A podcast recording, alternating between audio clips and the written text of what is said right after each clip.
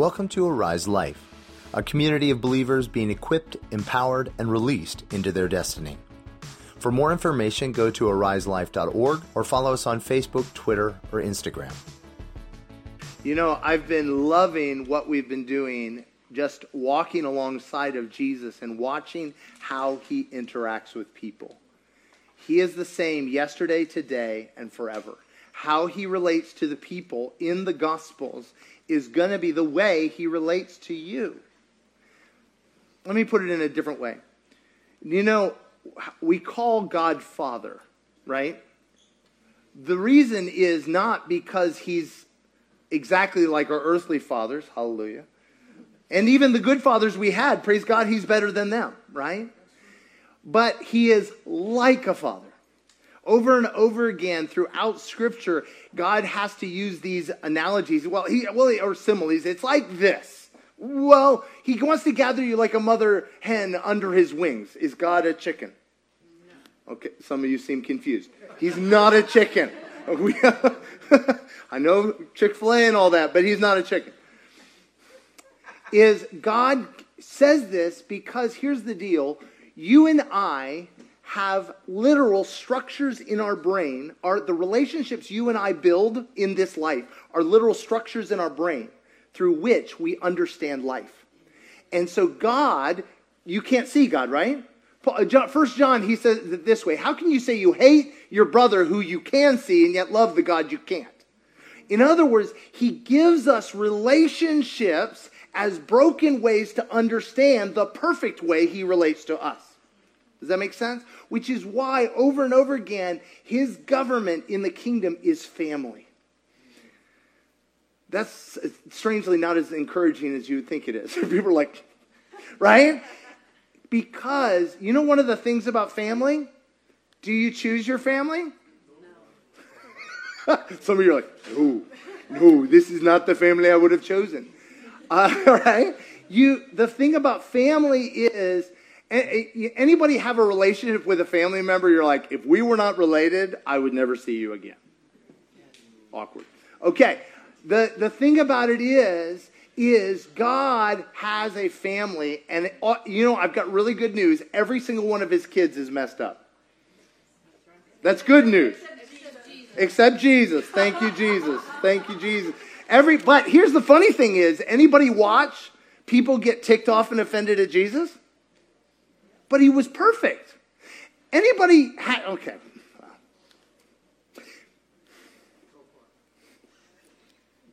Pull your toes back. Have you ever walked away from a relationship because it was imperfect? Okay, blink twice on this one. Don't raise your hand. Anybody here, you got to a smaller and smaller island as you voted more and more imperfect people off your island? And, they're like, You're great. No, you're not. You're great. No, you're not. Or anybody done the serial best friend? I love you. Go, no. I love you. No, no, right? We, we have this tendency to have this belief system that if everything is good, then, like, if it's God, then it's going to be perfect. Am I the only one who's had that delusion? Which is why I love the Gospels, because these are some really imperfect people. And so, one of the stories we're going into today is we're going to go into a story of beautiful, wonderful offense in the presence of Jesus. Do you know one of the things I can 100% guarantee you is if you walk in this life in community, okay, if you walk in this life with anybody, you will be offended. Now, there's two reasons you can be offended one, because they're wrong, and one, because they're not wrong.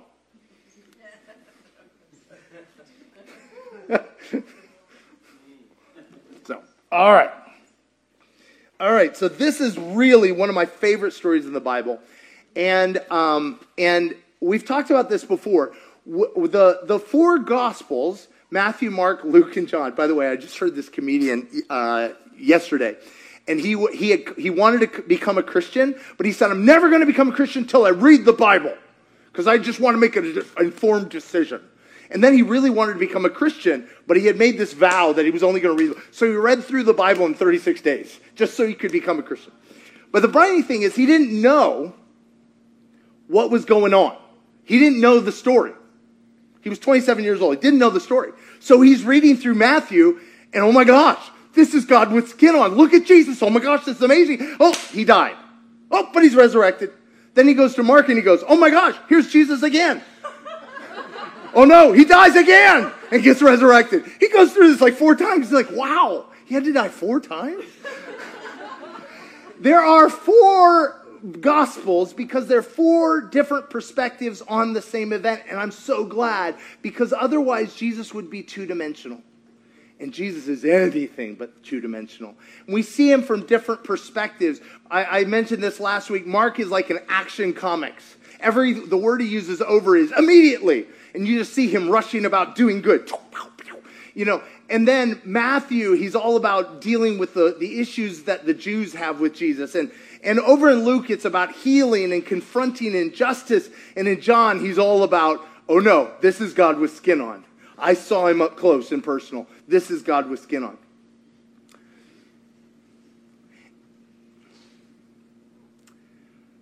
Anybody, you have this idea that if it were God, you wouldn't miss it? At least you hope. If God were standing before you, you wouldn't miss it? And yet, an entire nation missed God with skin on because of offense. So we're going to go into this microcosm because there's one, there are very few events apart from the, even Jesus' birth doesn't show up in all the Gospels. But there's an event that shows up in all four Gospels. It's one of the most beautiful. So if you've got Bibles, open up, and this week I'm going to get it right, to John, uh, Luke chapter 7.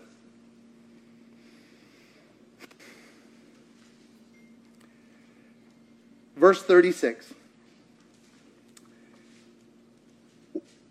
When one of the Pharisees invited Jesus to have dinner with him, now if you guys remember, Pharisees, they get a bad rap, but I hate to tell you, you and I would be Pharisees.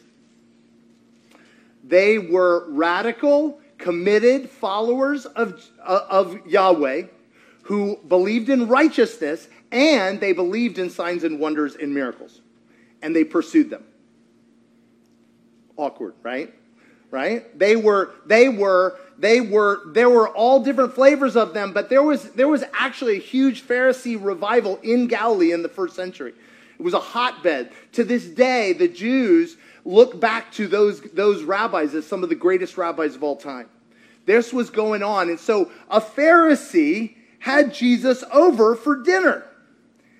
And he went and, and we're going to find out more. I love it because we got four different accounts. We're going to find out some more things about him he went to the Pharisee's house and reclined at the table. It wasn't a La-Z-Boy. That's just how they did it. They had low tables and they all sat on pillows and laid diagonally, you know, like that. And he reclined with him at the table. And a woman in that town who had lived a sinful life, everybody understand that? A woman who lived a sinful life. Listen, if your title is woman who lived a sinful life on your LinkedIn profile, Anybody tracking with me? It, anybody from a small town in your past can never escape you? Like you are X. Like that was when I was 12. Forget about it, right? She's living in a small town and this is the name. We don't know what she did, most likely involved sexual immorality. That was their favorite way to talk about it. She was, or she might have been a, a, you know a party girl, whatever it was. She was not a good Pharisee. So she came there with an alabaster jar of perfume. They had these jars that were made out of rock so that they wouldn't leak. They would grind them and then they would put a stopper and they'd seal them with wax. As she began, as she stood behind him at his feet weeping, she began to wet his feet with her tears. Then she wiped them with her hair and kissed them, pouring perfume on them. Now try to imagine you're hearing this for the first time if you're not. That's weird. Please, please hear that. We make it beautiful. It's weird. Don't do that to me. Okay? I'm just being real. Don't do that. Freak me out. Creep me out, right? True? Can we just can we just be honest? This is not normal behavior. Okay? Uh, don't worry. We'll get back to goodness and the Jesus part in a minute. Some of you are like, this is my favorite. Don't touch it. listen, listen. We're going to go, we're going to find some seriously good stuff. If you'll just, if you'll put her on the altar for just a minute, we're going to see some amazing stuff, okay? So, what's going on here? If I want to know, again, one of the great things I can do is I can look at the other gospels. So, if you want to flip over to John chapter 12. All right, starting with what verse do I have? Yeah, so those are the four passages where it occurs.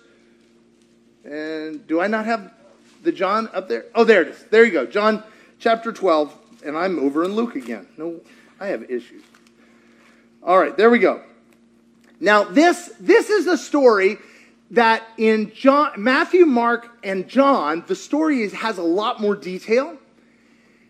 And in Luke's gospel, it occurs earlier on in the gospel. And so some people have thought these are two different stories, but they have so many details in common, that's not likely.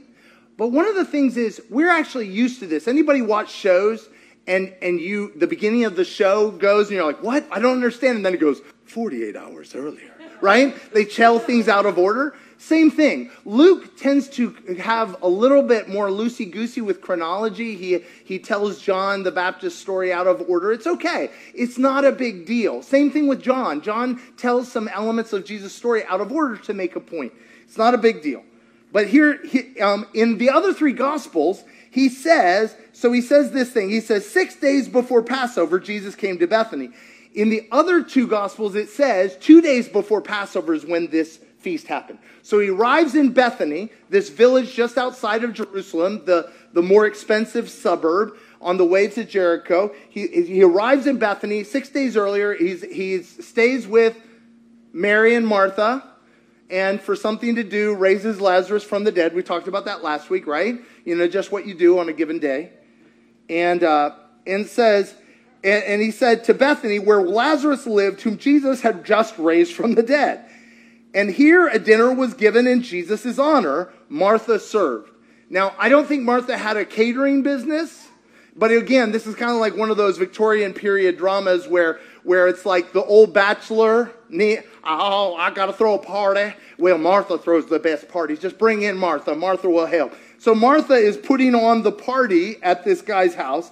And while Lazarus was among those reclining at the table with him, then Mary, Mary, Mary. Remember, I said last week, we see Mary. Mary doesn't seem to play by the rules, does she?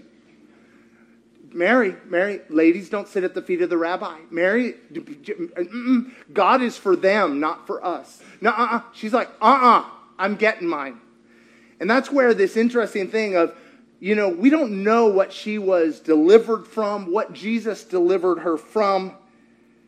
But let me tell you, radical acts come from radical in response to radical love. and Mary took a pint, 16 ounces of pure nard. Nard is comes from spikenard. It, it's a, a flower from the Himalayas that's kind of like honeysuckle. It's very sweet. Any of you grow up sucking honeysuckle? Super sweet they would distill it, and it was one of the most costly but most widely used it was the base for most perfumes. They actually used it in all the, the highest uh, roman dishes. They actually served it. It had uh, it was it was helped with anxiety and a sedative and cured insomnia and just smelled really really nice.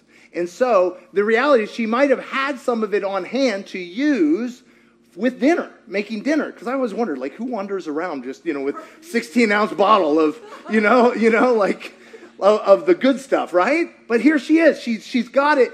And what does she do in this moment? She's so moved. I don't know what she's moved by.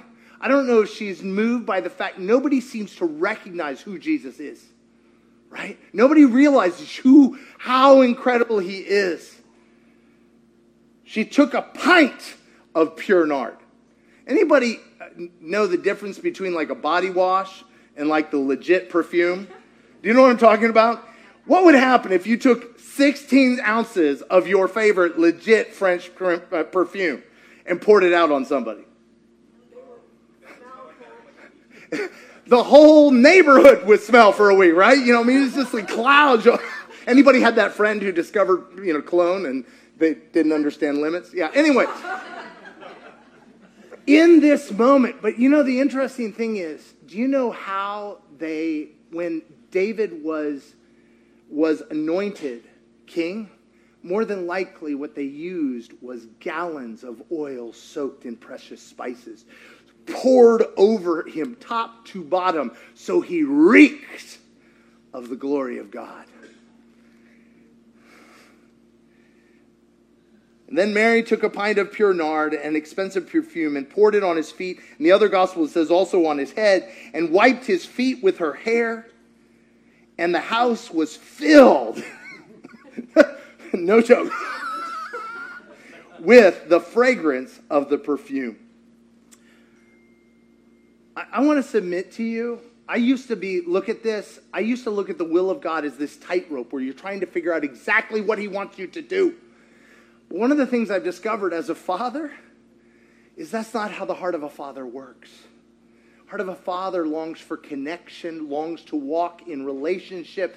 And the reality is, even as we talked about with Peter, it, it says in one gospel that Jesus planned to walk by the boat on the water, but he stopped. He had one plan, but because of the, the disciples called out, he had another. And then I don't think he had the plan for Peter to walk on water, but Peter was like, Tell me to come if it's you. And he's like, Okay, you want to you want to trust me like that? Let's do this. Because Hebrews says, without faith, without trust, it's impossible to please Him. Trust is what He, when we trust fully in Him, we lay it all down. And I don't think Jesus was planning this one either, because this is another one. I was like, but he welcomes these kind of things. But one of his disciples, Judas Iscariot, who was later to betray him, objected. In the other scriptures, it says all the disciples did. Oh, I, I forgot to mention, in the other two Gospels, it tells us something about Simon. Simon was a Pharisee, but he's also was called Simon the leper. Anybody see a problem with this? How did a leper get to throw a party where Jesus is sitting with him? What do you think? He healed him, right? but he's going to be Simon the leper for the rest of his days, where before it was his shame, now it's his glory. God takes the very thing. He's not hiding that he was a leper. I was once one way and now I'm another, right? He, this is, listen, he doesn't hide where he was broken. He puts it on display to reveal God's glory. Simon was a Pharisee and a leper. He was a good boy, but you know, when people got sick, what did they think? Somebody, you did something wrong. Anybody here? You get sick and you're like, what did I do wrong? Right? What? No. And he's like, and so he's been an outcast his whole life, and he's finally on the ends, and he wants to throw a party. And here he is. But when she does this, uh, what do we get? We get Judas, and it also says the disciples. Judas and the disciples were ticked at what happened. Why do you, okay, let me just say this. They're ticked on a number of reasons, but if you were the disciples, why would you be ticked? Because he was Simon the leper. We're at Simon the leper's house? Well, I mean the pouring out of the perfume, oh, sorry. Oh, perfume. Oh, out of place. Because the money. She's out of place. Woman, I got to be front row because I'm a man. Why? She's not in the kitchen? Why? Woo! She probably, yeah, she's probably, yeah. Mm. Yeah, exactly. Yes, yes, yes. Do you, yeah, I think they felt probably felt uncomfortable because she demonstrated a level of trust and honor that they had never done. They're, they're offended. They're offended at what she's doing. But Judas takes it a little bit further. But one of his disciples, Judas Iscariot, who was later to betray him, objected, Why wasn't this perfume sold and the money given to the poor? it was worth a year's wages.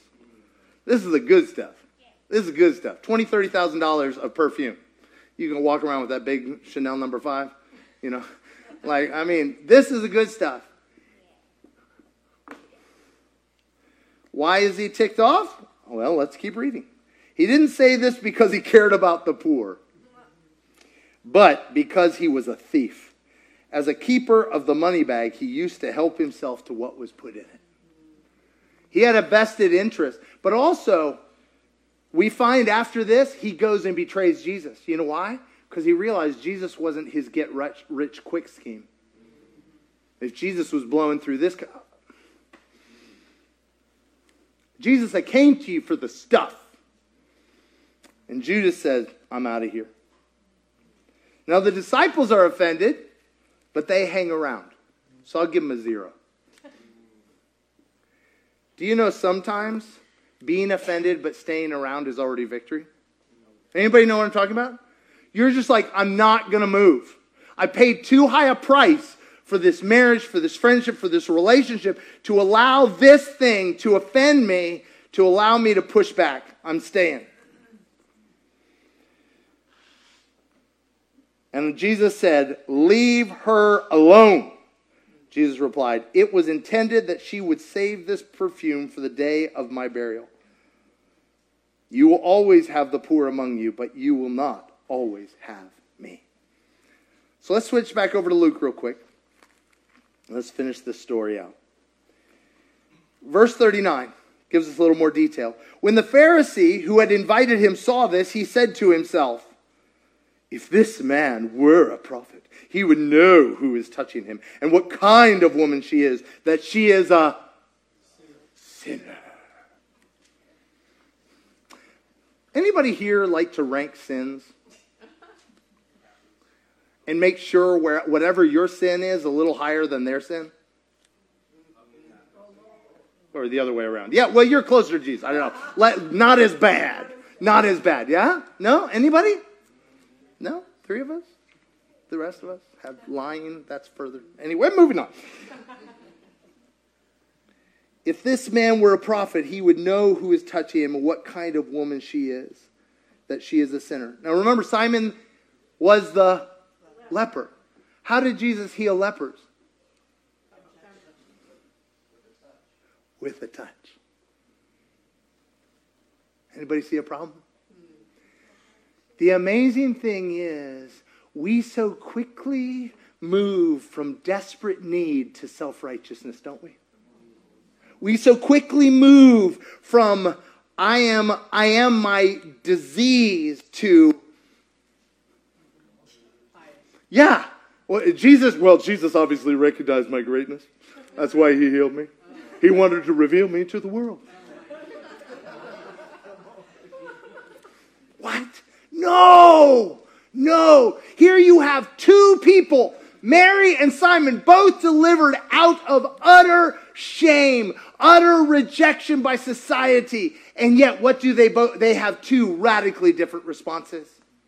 She will not hide her shame. She won't play nice. She lays it all on the altar. But Simon pulls back and protects himself by hiding. What if your biggest shame is the biggest area to reveal his goodness and his glory and his love towards you? What if we were a body that did not stumble over the Marys? What if we were not a body that took, praise God, I've been delivered from that. Instead, we're radical in pouring out our love on Him, saying, He's all I have. Some have said that if she was a sinful woman, she may have also been a prostitute, and this is how, this would have been the way that she kept track of her life savings. She threw it all down at the feet of Jesus. He said, if this man were a prophet, he'd know what kind of woman. First of all, she is a woman. Like, if he was a prophet, he'd know she was a woman. Well, yeah, but what kind of woman? Jesus answered, Simon, I have something to tell you. Tell me, teacher. I'm getting a word from Jesus. This is as good as it gets, right? I mean, this is my day. That's why I threw the party. yes. Two people owed money to a certain money lender. One owed 500 denarii, which is like a year and a half's wages, and the other 50, which is about two months' wages. Neither of them had the money to pay him back, and so he forgave the debts of both. Now, which of them will love him more? Simon replied, I suppose the one who had the bigger debt forgiven. You have judged correctly. Then he turned to the woman and said to Simon, Do you see this woman? I came into your house. You did not give any water for my feet, but she wet my feet with her tears and wiped them with her hair. You did not give me a kiss, but this woman, from the time I entered, has not stopped kissing my feet. You didn't put oil on my head. These were totally normal things to do, especially things of honor. But she has poured perfume on my feet. Therefore, I tell you, her many sins have been forgiven, as her great love has shown. But whoever has been forgiven little loves little. Then Jesus said to her, Your sins are forgiven. The other guests began to say among themselves, Who is this who they even forgives sins? Jesus said to the woman, Your faith has saved you. Sozo, you go in peace. Come back to that in a minute. Now I have a question. Now I, I read this as a young man. I was like, oh wow, so I need to sin really good to love Jesus a lot. Do we think that's what he's saying? How much of your sin did Jesus purchase on the cross? How much did he forgive? But here's the deal we get to only experience those parts that we're vulnerable with and honest with and real with. See, Mary was delivered top to bottom. But Simon was just delivered as far as his social status could hold him.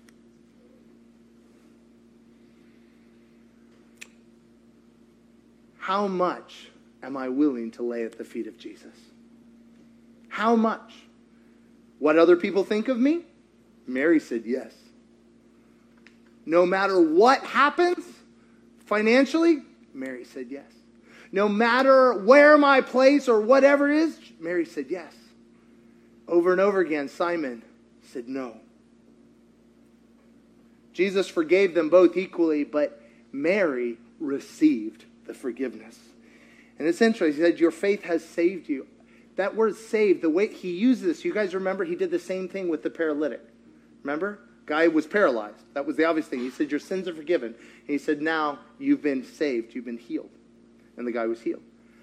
I wonder if she didn't have some conditions in her body that related to her lifestyle. Anybody here, you feel because you did it, you deserve it? Jesus paid for that too because she wouldn't hide because she wouldn't she wouldn't hide she wouldn't self-protect. She'd say all for you jesus. Guess what? She found him to be more than enough.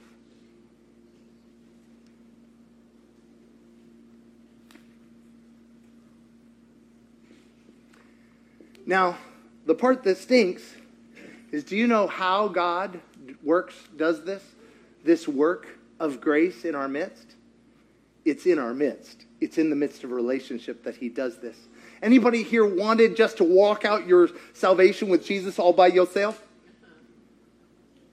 No? Anybody you're like, you know what, Jesus, I don't think we need to bring other people into this. I think it just we'll just keep this tight. You see me, right? But do you know what I know? This is why John says, confess your sins one to another that you may be healed. Because the reality is there's power in looking into the eyes of another who says, and Jesus said this if you forgive someone their sins, they are forgiven, not because you have effected forgiveness, but because they see the eyes of the Father looking back and say, You're forgiven. Jesus paid for that, even that. I'm not offended or freaked out by your sin, by your brokenness, what's been done to you, what you did to yourself. I don't care. His blood is enough.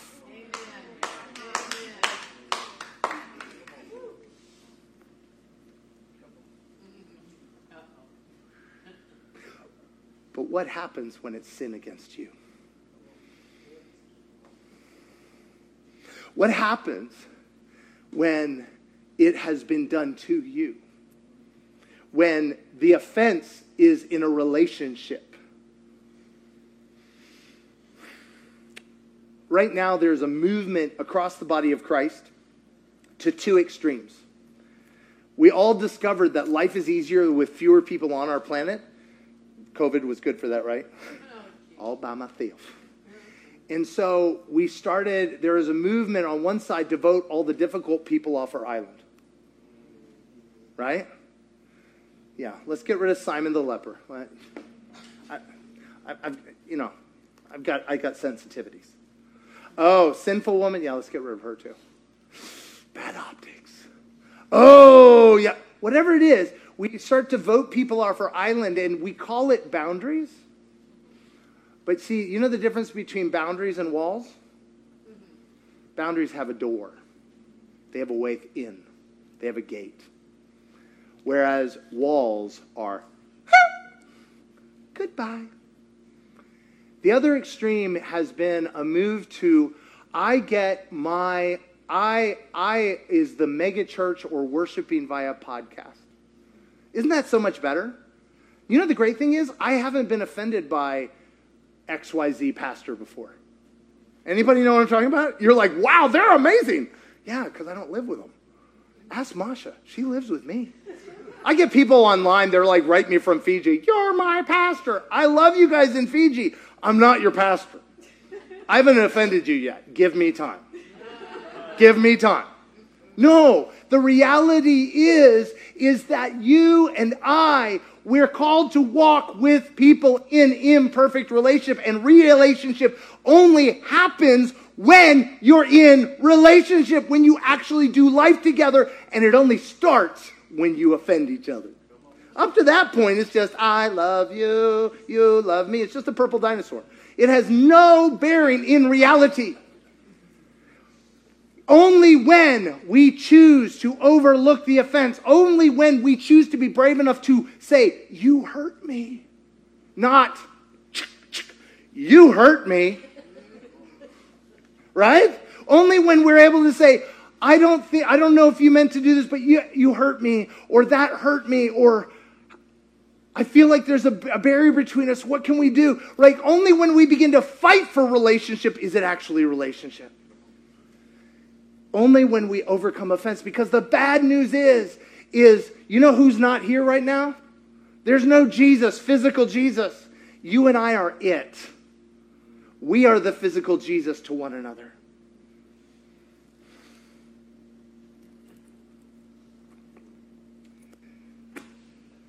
I don't know where you find yourself on this spectrum. Oh, yeah, where is Martha? Martha, Martha, Mary has chosen one thing, and it will not be taken from her. The dishes? No. Yeah, Martha's in the kitchen. Yeah, where, someone's in the kitchen with Martha. Um, yeah, I, I, don't, I don't know. Where would you put Martha on this spectrum? On the left. We'll, we'll put her here. We'll put her, I'll put her right here. I, if I know Martha, Martha's probably, as soon as this went down, she just went, Who is that lady? Yeah, yeah, I'm good. Just, uh, have you seen the spices? Used them all. What? My question is where are you? Where am I on this spectrum? Are we offended at Jesus because he didn't come through in the way we expected? Are we offended that it didn't turn out right? We're like, that's it. Are we keeping up appearances? Grateful that God saved us, but now we have to keep ourselves okay? Keeping up appearances? Are we the disciples where we're ticked off, but we're not moving? Are we saying, I don't know where Martha is, you can find Martha, um, but are we saying, Lord, you're worth it all? And listen, the body of Christ, the people of God, is the only means He has for us to walk. This is why Jesus said, This is why I came, that you may be one, not theoretically, but actually one, even as I and the Father are one. And that only happens. Let me end with this. How perfect are you? Any volunteers? On a is that one to a hundred? Oh, boy. Anybody want to go on there? Yeah. You're a three? Oh, dude, you got me beat, man. I was at about 2.7 earlier, but you know, then, you know, I know how it goes. All right, so can we just be honest? None of us is perfect, Amen. but I'm perfect in the parts that count. no, anyway, moving on. Um, so we're imperfect, right? So we're imperfect people with, and God wants us to be one.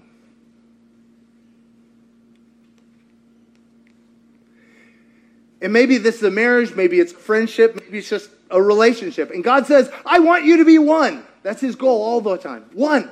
Anybody see a problem with this picture? What's going to happen if these, now from a distance, you complete me. From a distance, oh, we're a perfect circle. La, la, la. What's going to happen when these things draw together?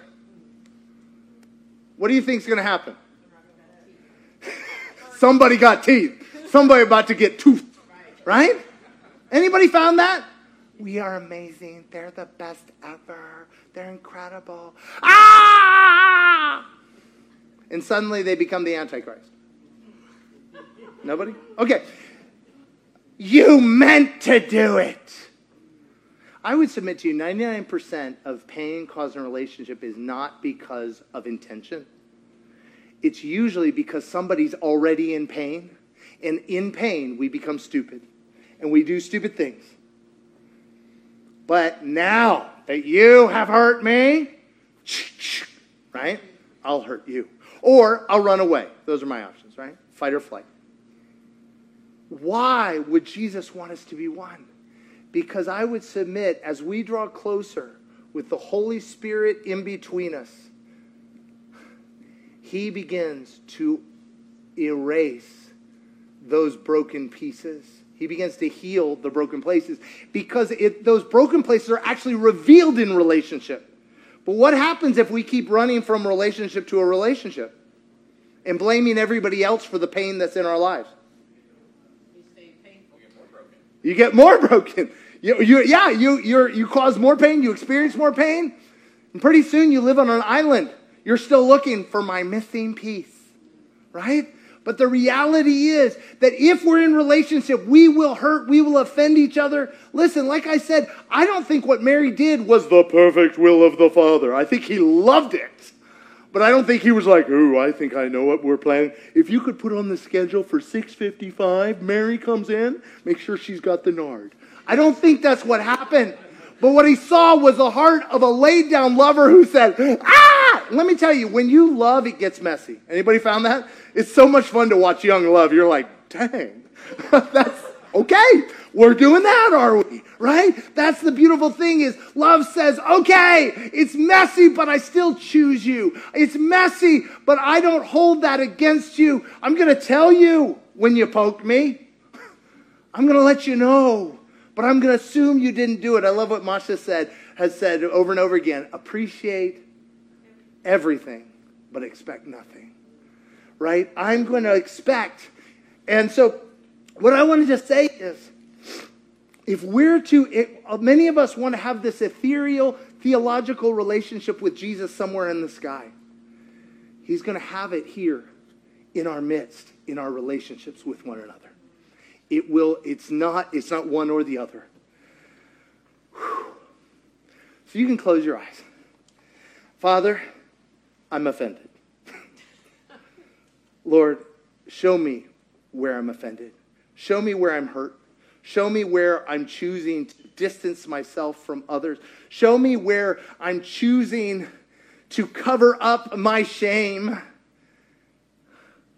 And Lord, I don't want to live in this separate, shut down, isolated life anymore. I want real relationships. I want real, I want you to get all the glory for my brokenness healed. I want you to get all the glory for everything you've done in my life. I will not hide it to protect myself from being uh, judged, but I will reveal your glory to the world. That all the world might see you and worship you. And I will not hide from people in doing so. I will run to relationship, even though I risk rejection. I choose to believe that you will make us one, even as you and the Father are one. If we can have the worship team come up.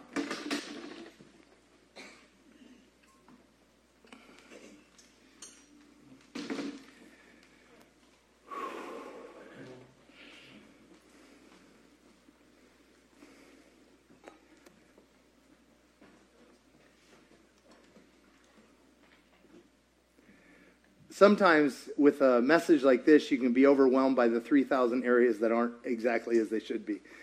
Throw those aside for a minute. Don't do any deep diving. You know, Jeremiah says, The heart is deceitfully wicked. Who can know it? I, just take a moment, just say, Jesus, search my heart. And if there be any wicked way in me, if there be any broken way in me that you want to address today, show it to me. Grab onto that one thing and simply ask Him, What do you want me to know about that? And what do you want me to do to lean in to that area? If we could stand and worship.